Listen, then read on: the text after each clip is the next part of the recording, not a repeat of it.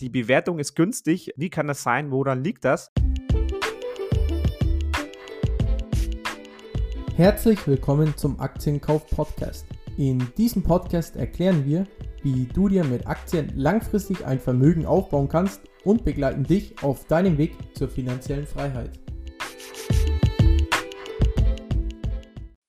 Disclaimer. Das alles, worüber hier heute gesprochen wird, ist nur die persönliche Meinung der Moderatoren. Es ist keine Anlageberatung und auch keine Kaufempfehlung. Hi und herzlich willkommen zu dieser Folge des Aktienkauf Podcast. Hier sind wie immer für euch der René und ich, der Sevi am Start. Ja, wir haben schon vor gar nicht mal allzu langer Zeit eine Episode aufgenommen, bei der wir einen Einblick in unsere Watchlist gegeben haben. Und da hat sich jetzt seitens René nochmal einiges getan so auf der Watchlist. Und die Folge kam damals eben richtig gut bei euch an, als wir euch da so ein bisschen mitgenommen haben, ähm, ja, was wir kaufen könnten, was wir kaufen möchten, etc. Und deswegen dachten wir uns jetzt, wo sich eben wieder was getan hat, könnten wir nochmal einen Einblick geben, beziehungsweise besser gesagt, René könnte nochmal einen Einblick geben, ähm, was da ganz, ganz oben auf seiner Watchlist steht und wo er so kurz davor ist zuzuschlagen. Und deswegen, René, ich möchte gar nicht allzu lange drum herum reden und übergebe das Wort an dich. Welche Aktie ist es denn, die du gerade besonders spannend findest? Ja, das ist eine Aktie, die so weit oben bei mir auf der Watchlist ist oder war in den letzten Tagen, dass ich tatsächlich meine erste ähm, Position äh, bei diesen Unternehmen aufgebaut habe. Insgesamt sind es zwei Unternehmen, die bei bei mir neu auf der Watchlist sind, aber speziell um das eine wird sich wahrscheinlich heute im Podcast drehen, je nachdem, wie es zeitlich hinhaut. Ähm, schauen wir vielleicht heute noch auf das zweite Unternehmen oder erst nächste Woche. Aber dann starte ich doch gleich mal mit dem ersten Unternehmen, ähm, wo ich jetzt meine erste Position aufgebaut habe. Und zwar ist es Kering. Und man kann sagen, dass Kering so etwas wie der Hauptkonkurrent äh, von LVMH in der Luxusgüterindustrie ist obwohl man auch fairerweise sagen muss, dass man beide Unternehmen nur schwer vergleichen kann. Denn LVMH deckt mit seinen unzähligen Luxusmarken eigentlich fast schon den kompletten Markt ab und ist mittlerweile schon ein Luxusgüter-ETF. Und davon ist Kering natürlich noch sehr weit entfernt. Kering dagegen hat eben weit nicht so viele Marken im Sortiment, aber diese Marken sind nicht von schlechten Eltern.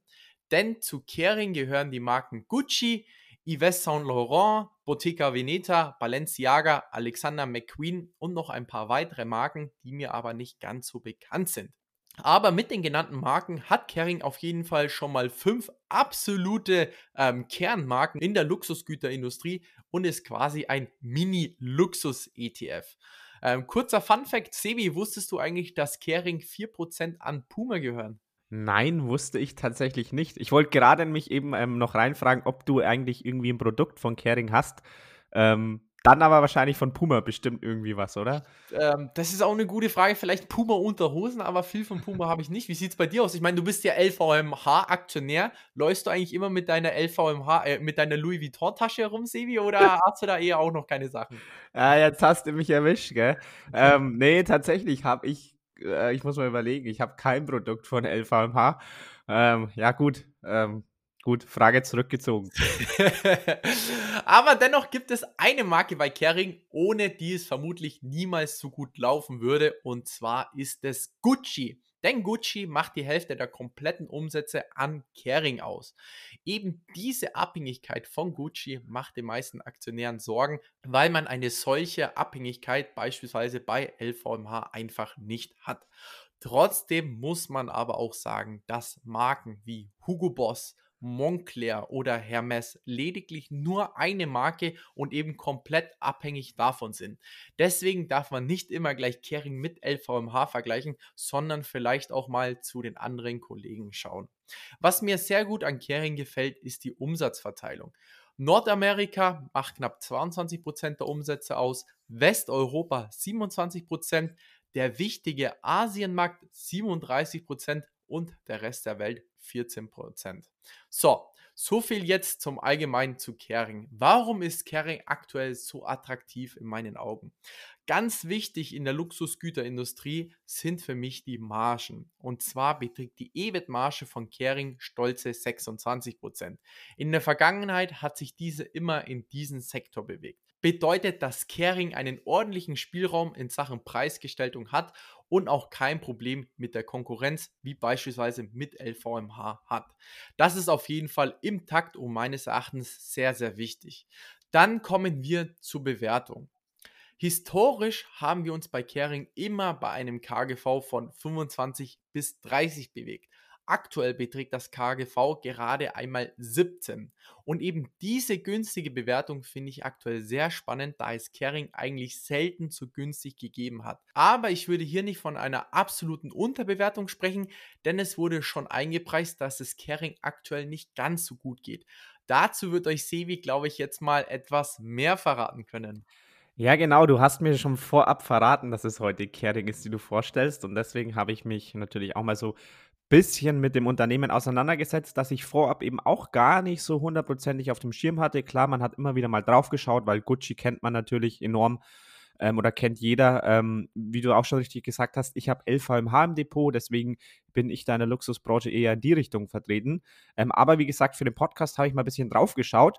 Ähm, das erste, was mich mal interessiert hat, ähm, weil ich eben LVMH habe, wie haben sich eigentlich die Aktien so über die letzten Jahre entwickelt? Ähm, deswegen habe ich mir mal die Performance der letzten fünf Jahre angesehen, aus, einfach aus den verschiedenen Aktien der Luxusbranche und habe einfach mal geschaut, okay, was hat sich gut entwickelt, was hat sich schlecht entwickelt. Ähm, einfach mal so ein bisschen Bild von Caring zu bekommen. Und ganz oben bei der Entwicklung steht Hermes mit 234 Prozent in den letzten fünf Jahren. Dann kommt eben LVMH mit 154 Prozent. Dann Christian Dior habe ich noch mit reingenommen in dem Vergleich mit 99 Prozent. Montclair ist auch börsennotiert mit 65 Prozent. Und Kering, jetzt kommt Kering, hat sich tatsächlich in den letzten fünf Jahren kaum von der Stelle bewegt. Die haben sich nämlich in den letzten fünf Jahren nur mit drei Prozent entwickelt. Also hier könnte man zumindest schon mal, wenn man so ein bisschen die Chartentwicklung anschaut, so davon ausgehen, okay, vielleicht ist Kering, wenn alles intakt sein sollte, gegenüber anderen Unternehmen dennoch, ähm, ja, ich sag mal ein bisschen attraktiver. Vielleicht kommt ja auch noch dieser Ansprung in den Aktienkurs, den man bei anderen Unternehmen über die letzten fünf Jahre sehen konnte, wie zum Beispiel eben Hermes mit 234 Prozent. Also da hatte Kering zumindest in den letzten oder in der jüngeren Vergangenheit klar das Nachsehen. Wenn man sich dann mal ähm, die oder ein paar Kennzahlen anschaut, René, du hast schon richtig die ähm, EBIT-Marge angesprochen, dass die so ungefähr bei 26, 27 Prozent bewegt. Wenn man da jetzt mal einen Blick zur Konkurrenz auch wieder wagt, also ich mache wieder den Vergleich mit den anderen vier Unternehmen, die ich gerade schon genannt habe, dann sieht man, dass Kering da eigentlich schon auch gut positioniert ist. Also auch LVMH liegt so ungefähr bei 26 Prozent, Montclair bei ca. 29 Prozent und Christian Dior auch ca. bei 26 Prozent. Hermes hebt sich hier klar ab, muss man sagen. Ähm, die liegen bei ungefähr 42 Prozent EBIT-Marge, aber da ist natürlich dann die Bewertung auch deutlich teurer. Da komme ich gleich nochmal drauf zu sprechen. Ähm, aber man sieht schon, eigentlich Kering, wenn man mal auf die Margen schaut, wie du schon gesagt hast, René, das ist definitiv wichtig in der Luxusbranche, dass man sieht, okay, wie kann man die Preise festsetzen da macht Kering eigentlich einen guten, soliden Eindruck. Also ist wirklich im, im, auf dem Niveau von den anderen Unternehmen. Dann, wenn wir mal noch auf die Eigenkapitalrendite schauen, ähm, fand ich auch ganz spannend zu sehen.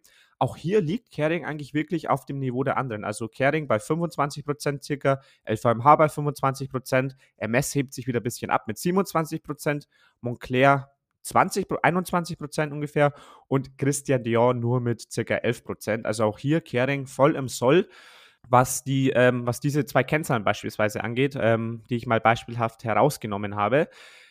Dann, wenn man sich aber die Bewertung anschaut, die hast du auch schon angesprochen, René, mit dem KGV und KUV, auch da habe ich wieder den Vergleich gemacht und da sieht man dann zum Beispiel, ähm, ich werde jetzt mal ähm, beim KGV bleiben, Kering liegt so ungefähr bei 17, wie du gesagt hast, René, dann haben wir LVMH mit 25, Montclair mit 32, Christian Dior mit 21 und MS sogar mit 51. Ähm, wie gesagt, Kering hier mit 17 bis 18 eigentlich wirklich ganz klar am günstigsten bewertet.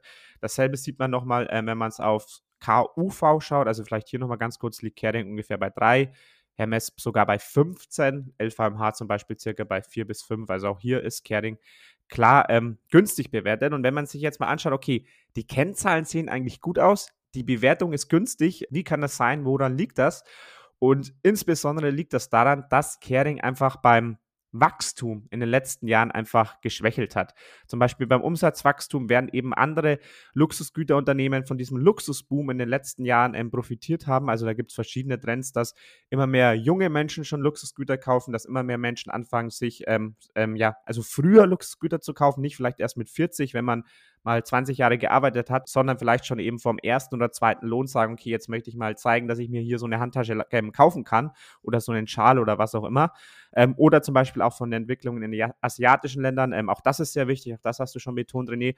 Also da gibt es viele Trends und da konnten einfach viele Unternehmen profitieren. Also zum Beispiel FAMH Umsatzwachstum 17 Prozent, MS 25 Prozent, Montclair 20 Prozent, Christian Dior 17 Prozent.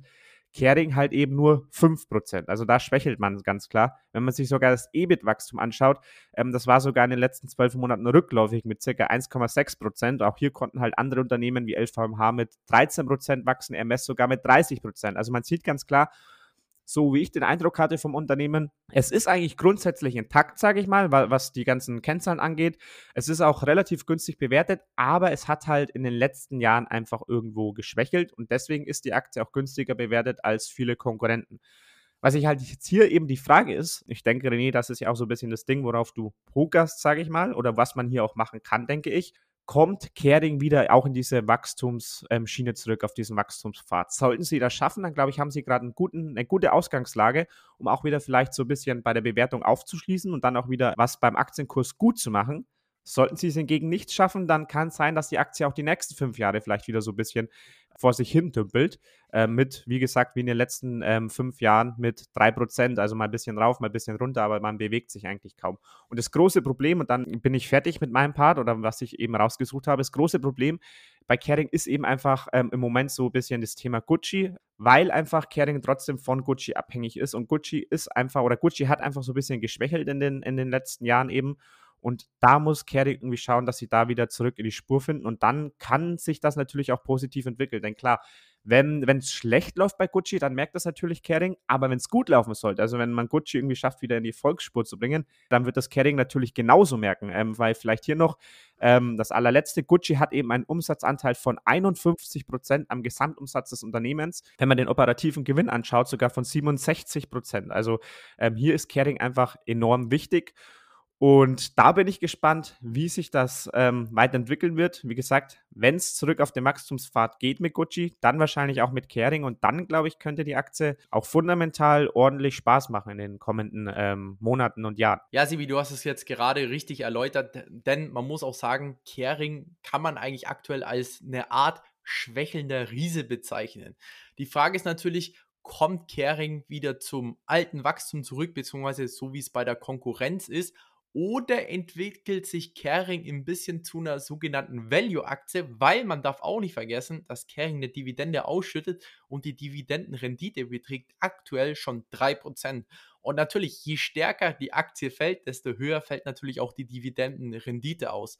Und eben ähm, geduldige Investoren werden somit auch ein bisschen belohnt, je länger eben die Aktie stagniert. Oder Sebi, wie du schon gesagt hast, über die letzten fünf Jahre hat sich ja die Aktie kaum ähm, vom Fleck bewegt. Also die Aktionäre, die schon seit fünf Jahren dabei sind, die sind natürlich sehr ungeduldig. Aber jetzt letzten Endes sage ich mir, okay, komm, ich setze eben mal auf den aktuell schwächelnden Riese, weil eben, wenn das Wachstum vielleicht zurückkommt in den nächsten Monaten oder Jahren, man weiß es letzten Endes nicht, dann ist man ja meistens immer schon viel zu spät dran an der Börse. Und eben deswegen denke ich mir so, ey, komm, ich gehe jetzt schon mal antizyklisch ein bisschen in die Aktie rein, weil es ist jetzt auch nicht so, dass, äh, also so wie wir gerade über Kering äh, sprechen, dass das Geschäftsmodell nicht funktioniert und dass Kering rote Zahlen schreibt. Nein, total im Gegenteil. Ich meine, Kering ist immer noch absolut profitabel, aber wachsen einfach nicht so stark wie die Konkurrenz. Und eben deswegen ähm, ist die Aktie auch etwas günstiger bewertet. Und wenn man sich eben auch die anderen Kennzahlen anschaut, ist alles sehr intakt. Aber man kann natürlich auch nicht sagen, äh, mit Gewissheit sagen, dass es ab jetzt nur bergauf geht. Ich kann mir gut vorstellen, dass die Aktie vielleicht auch noch weiter in den nächsten Monaten zurückgibt, weil es eben viele ungeduldige Investoren gibt, die sagen, ey, komm, ganz ehrlich, ich hätte lieber in den letzten drei, vier Jahren mein Geld in LVMH oder Montclair investieren sollen. Warum soll ich jetzt noch weiter bei Caring bleiben?